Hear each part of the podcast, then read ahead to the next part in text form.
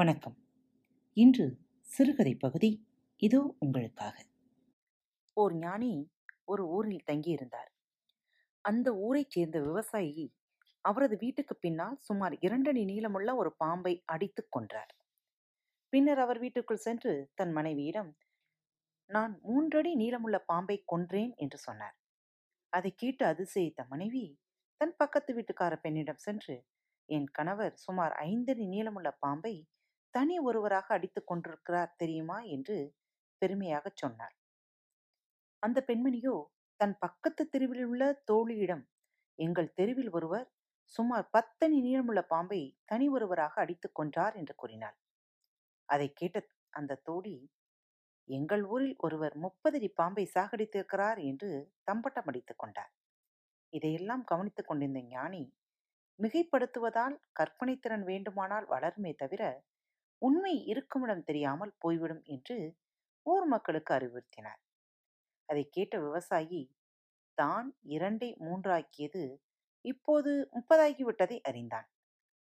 ஆனாலும் முப்பதடி பாம்பை கொன்ற பெருமையையும் விட்டுக் கொடுக்க அவனுக்கு மனமில்லை.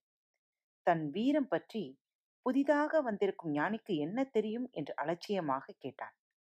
உடனே ஞானி விவசாயியின் ஐந்து வயது மகனை அழைத்தார்.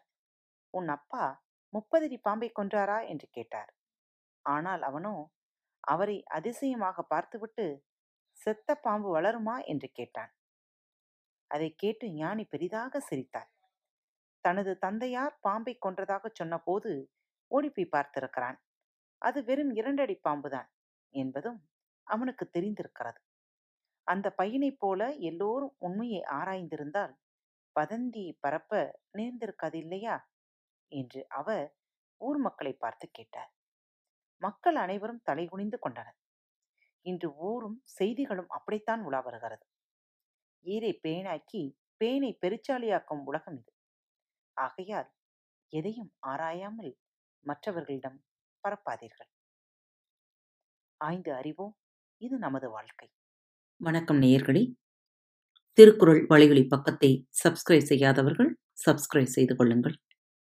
ஃபேவரட் பட்டனை அழுத்த மறக்காதீர்கள். உங்களது கருத்துக்களை மெசேஜ் பாக்ஸில் ரெக்கார்ட் செய்தோ அல்லது இமெயில் முகவரியிலோ தெரிவியுங்கள். மீண்டும் சந்திப்போம். நன்றி. வணக்கம்.